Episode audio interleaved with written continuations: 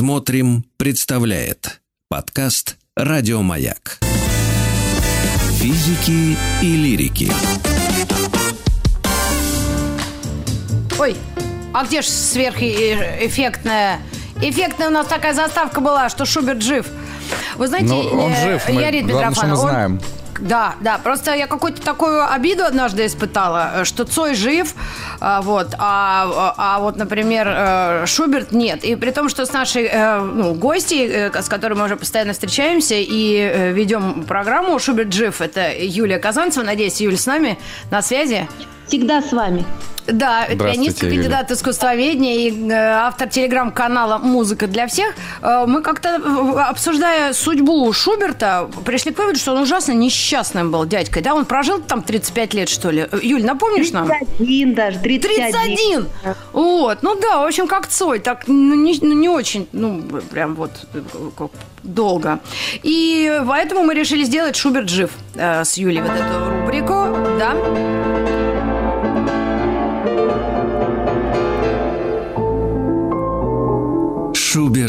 Жив.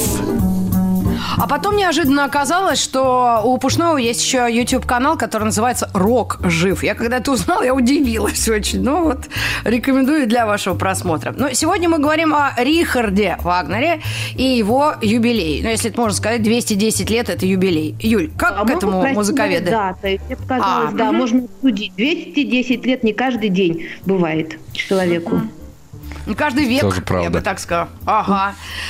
Ну, скажи, пожалуйста, а, а, вообще, вот с чего люди начинают, когда говорят о нем? Его надо знать просто, да, и слушать. И либо ты э, знаешь его, либо нет. Как тут?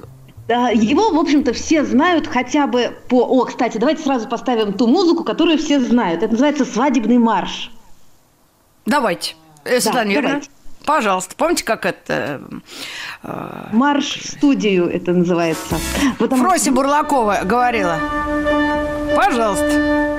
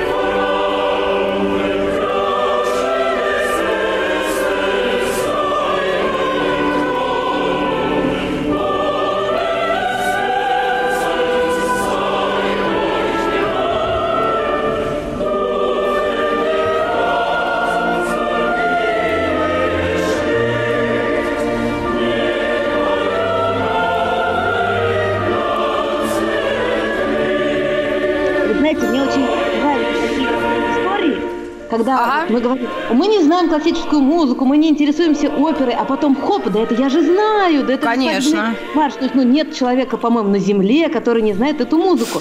Это фантастическая популярность. И, между прочим, как э, этот марш стал действительно свадебным. Вагнер не думал, он бы в гробу перевернулся, если бы узнал, наверное. Смешно.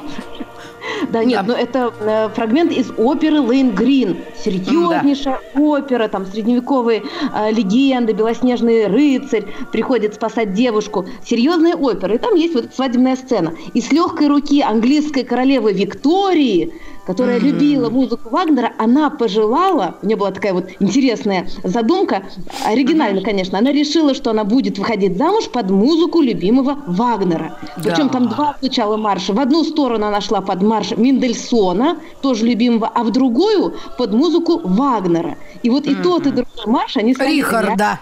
Свадебными, да. да, Рихарда Вагнера.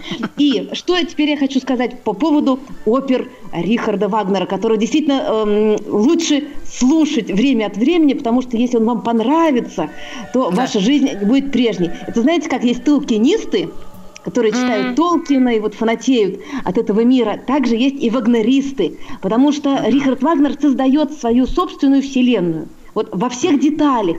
Он сам писал либретто, к своим операм, увлекался э, историей и легендами средних веков, и он создает вот целый мир – там боги, там герои, они переходят из одной оперы в другую оперу. И э, хотя бы вот его гигантский цикл из четырех опер «Кольцо Нибелунгов» – это 15 часов. Вот, друзья, когда мы думаем, о, опера это долго, это я целый вечер это должен потратить. Это очень долго. 15 часов, вот как вам? Если вы это послушаете, то вам больше ничего не страшно в классической музыке, я могу сказать. Вот хотя бы для этого можно. Очень хорошая рекомендация. Да, Юлечка, да. я быстро это один комментарий, вот как раз, чтобы кому не забылся этот марш свадебный, правда. Просто он более знаком, естественно, без вокальных э, партий вокальной, да, он просто как музыкальный фрагмент. И реально во всех почти ЗАГСах, ну, может, кроме Рузского э, административного округа, там, Рузи или где-нибудь там вот его такое, может, и не ставят. А так, конечно, это очень популярная мелодия. Э, Ваги, я знаю, ты тоже очень любишь музыку, и, э, я хотела сказать, пытаешься в ней разобраться, потому что в ней, ну, сложно, ну, да? Пытаюсь, это... конечно. Да, да, потому что так-то уж, кто разобрался, это лоза только, э, Юрий. И а, а, вот, да, твое впечатление и твое отношение, потому что вот раз услышав этого композитора Рихарда Вагнера, я, в общем, я не смогла его забыть. Это, пожалуй, один из моих любимых, да. И, да. да. А что у тебя любимое? Да вот, э, ты знаешь, э, голландца, конечно, я когда послушаю. Да вообще эти оперные искусства, ну, ну все вот то, что ты перечислила, э, э, просто это звук, который меня нервирует. И из-за того, что я все время сама очень нервная, он меня успокаивает, я бы так сказала. Вот, то есть он ага. настолько взбудоражит психику, что мне от этого легче. И это ага. давно, но лет с 20, наверное, 8, наверное, так.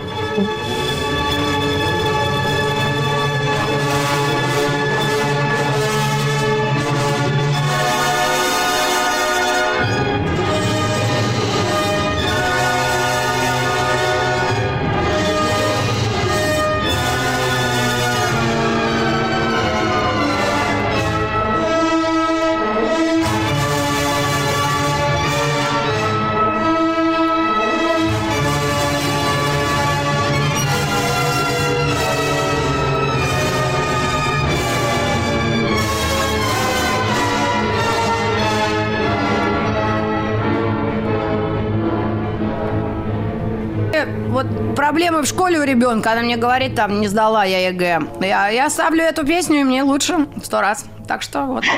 А, а в АГЕ как ты чего скажешь? Ну, я скажу, что если говорить о субъективном впечатлении, то, конечно, Вагнер для меня средневековый такой и мрачный немножко вызывает э, зачастую, зачастую, не везде, но, но так. Но это только если говорить о субъективном.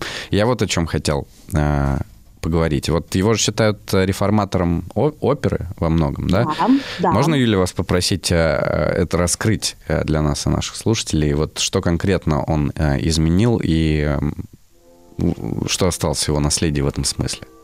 Да, тут несколько моментов. Первое, Вагнер считал, что опера превратилась в такое развлекательное э, действие, и люди приходят просто на ножки балерин поглазеть, там же иногда есть балетные сцены, даже вставки. Э, и даже сама опера, пусть она говорит о какой-то трагедии, о серьезных вещах, но ведь как она строится? Э, вышла певица, спела арию, ей похлопали – она, может быть, там умирает в этой арии, но мы все прекрасно понимаем, что вот она там, она на сцене, мы тут, и мы сейчас ей похлопаем. И вот эта номерная структура, когда вышел, спел, ему похлопали, она ведь делит восприятие. А Вагнер что делает? Он объединяет в огромные сцены. То есть он действие соединяет. Вот ты сидишь полчаса или там 40 минут, сколько идет одно действие, и у тебя идет как бы сплошным потоком это самое действие. То есть как в кино. Он хотел, чтобы человек полностью провалился вот в это иное измерение и забыл о том, что он идет в театре. И, в общем-то, действительно это так и действует. То есть ты туда, как бы, тебя затягивает. А, настолько все плотно. Вот ты не будешь хлопать между ариями, потому что ты как бы не в театре, а ты вот туда проваливаешься в это иное измерение. Это во-первых. А во-вторых, просто техника написания музыки. А, у него, как говорят, бесконечные мелодии. В чем сложность? Мы не можем запомнить вот э, песенку герцога у Верди, мы можем в душе сами напеть. Да, сердце красавицы, склонно к измене. Угу. Да, да даже норму мы можем спеть, Несун Дорма, вот эту, которая да, вообще невозможно да. Действует Почему? на Там психику. мелодии есть. У Вагнера угу. мелодии как бы есть, но их как бы и нет. Ты их не можешь запомнить, потому что они не заканчиваются. Вот если взять э, книжный текст, вот страницу, и убрать там все точки – вот мне кажется, это очень хорошее сравнение. Ты будешь читать, как бы ты читаешь, но ты не можешь пересказать текст. Поэтому огромная сложность для исполнителей, в первую очередь, а во вторую и для слушателей. То есть непривычки особенно. Э, нас эта музыка, она почему вот на подсознательном уровне как-то волнует, нам может быть неуютно или так сильно действует. Вот отчасти поэтому. Потом он берет оркестр и его очень сильно модифицирует. То есть если Верди говорил, что оркестр в опере – это большая гитара, которая аккомпанирует просто певцам, то у Вагнера это еще нужно подумать, у Рихарда Вагнера, кто там кому аккомпанирует. Иногда кажется, что это певцы аккомпанируют оркестру. То есть такая симфонизация оперы. И вот мы будем слушать, но представьте, например, Брунгильды. Вот у него есть полет варкирий. Это такие воительницы, девицы, которые на лошадях по небу э, скачут. Это какие массивные всегда певицы должны быть, которые перекрывают. Это не наша Татьяна или там, э, да, из Чайковского. Это совершенно иной калинкор. Давайте, наверное, полет Валькирии тоже послушаем, как один из цветов. Да уж.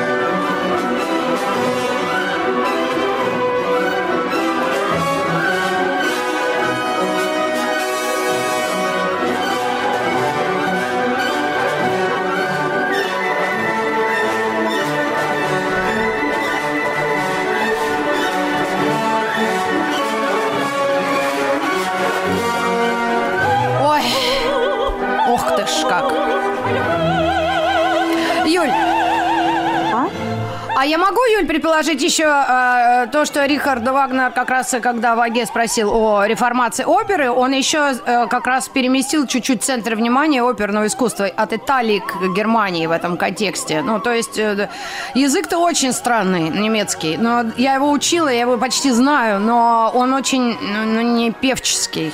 Не а здесь как-то да? абсолютно, ну, ну, вообще, там такие слова есть, что, ну, а да. Итальянский это просто, ну, прям... Ну, Итальянский это музыка. Услада, да, да это самое mm-hmm. красивое, что изобрело человечество, на мой взгляд, из оперного uh-huh. искусства. Но вот здесь он даже своего добавил, да, он же не стал их как-то переучивать на другой язык. И вот с его музыкой это работает. Да, то есть долгое время считалось, что только итальянец может написать по-настоящему красивую оперу, даже во времена Моцарта. И вот Рихард Вагнер, пожалуй, первый, кто так масштабно переубедил весь мир, что не только Италия единой опера жива. И я еще хочу, мы всегда же про личную жизнь э, любим пообсуждать. Давай, вот, давай. Как ага. поразительно иногда музыка влияет на композитора и обратно. Одна из самых знаменитых опер – это э, Тристана и Изольда, история. О, Ромео и Джульетта, ну так. Ага, да, ага. Да, и тут действительно в жизни Вагнера так и было. А, Рихард Вагнер тогда жил в гостях у одного мецената. Он был женат. У этого мецената тоже была жена. И Рихард Вагнер влюбился в эту жену мецената. Ее звали Матильда. И причем такое это было сильное чувство, что, ну, скрывать было нет никакой возможности, э, что в итоге разразился скандал, он должен был уехать из дома этого э, доброго человека, от него ушла жена, но в итоге появилась опера «Тристан и Изольда», опера об этой истории. Это еще не конец истории. Эту оперу никто не хотел ставить, потому что она слишком, слишком сложная именно для постановки. И вот один вызвался очень смелый дирижер, а, его звали Ганс фон Белов. И начались репетиции, бесконечные репетиции. У этого дирижера была жена. А, и э, Рихард Вагнер в нее влюбился. Она тоже Тут в него влюбилась. Это было да невозможно скрывать. И, в общем-то, да, на премьере уже все все знали, она ждала ребенка. В общем, она, она ушла от своего мужа-дирижера, а, она стала женой Рихарда Вагнера. Между прочим, Козима была дочкой Ференца Листа. Лист и Рихард Вагнер, они стали родственниками. То есть в мире музыки все просто и по-семейному, так по-домашнему, да. Вот. То есть это такая музыка, понимаете, что когда мы идем ее слушать, нужно быть да, готовым, конечно. потому что мы страсть нас тоже вот тут поразит, разразит. Да, так что вот опасная, ну давайте тогда. Музыка. Да, на этой оптимистической ноте любви э, и, конечно, девчонки подучены от музыкантов, конечно. Даже, да. вот, даже на басистов, я бы так сказала, уже на современный лад. Вы еще контрабасистов не видели, видимо. Много О, да ты что, я вижу, я живу на Никитской, они кофры эти таскают у себя на спине. Ты что, я еще думаю, боже, кому же он достанется? Ой, они же молодые все. И контрабас, и парень этот. Я все время об этом думаю. Ребят, ну спасибо огромное. Рихард Вагнер, э, прекрасный композитор. Э, ну, тут еще есть философские темы, надо да. отделять там человек и, и композитор, но мы это не будем делать. А, Юля, спасибо огромное. Э, подписывайтесь на телеграм-канал «Музыка для всех», ну и отрывок из Тристана и Зольды, конечно, обязательно, да, надо послушать. Да, да, да. Чтобы понять, почему все девки в него влюблялись.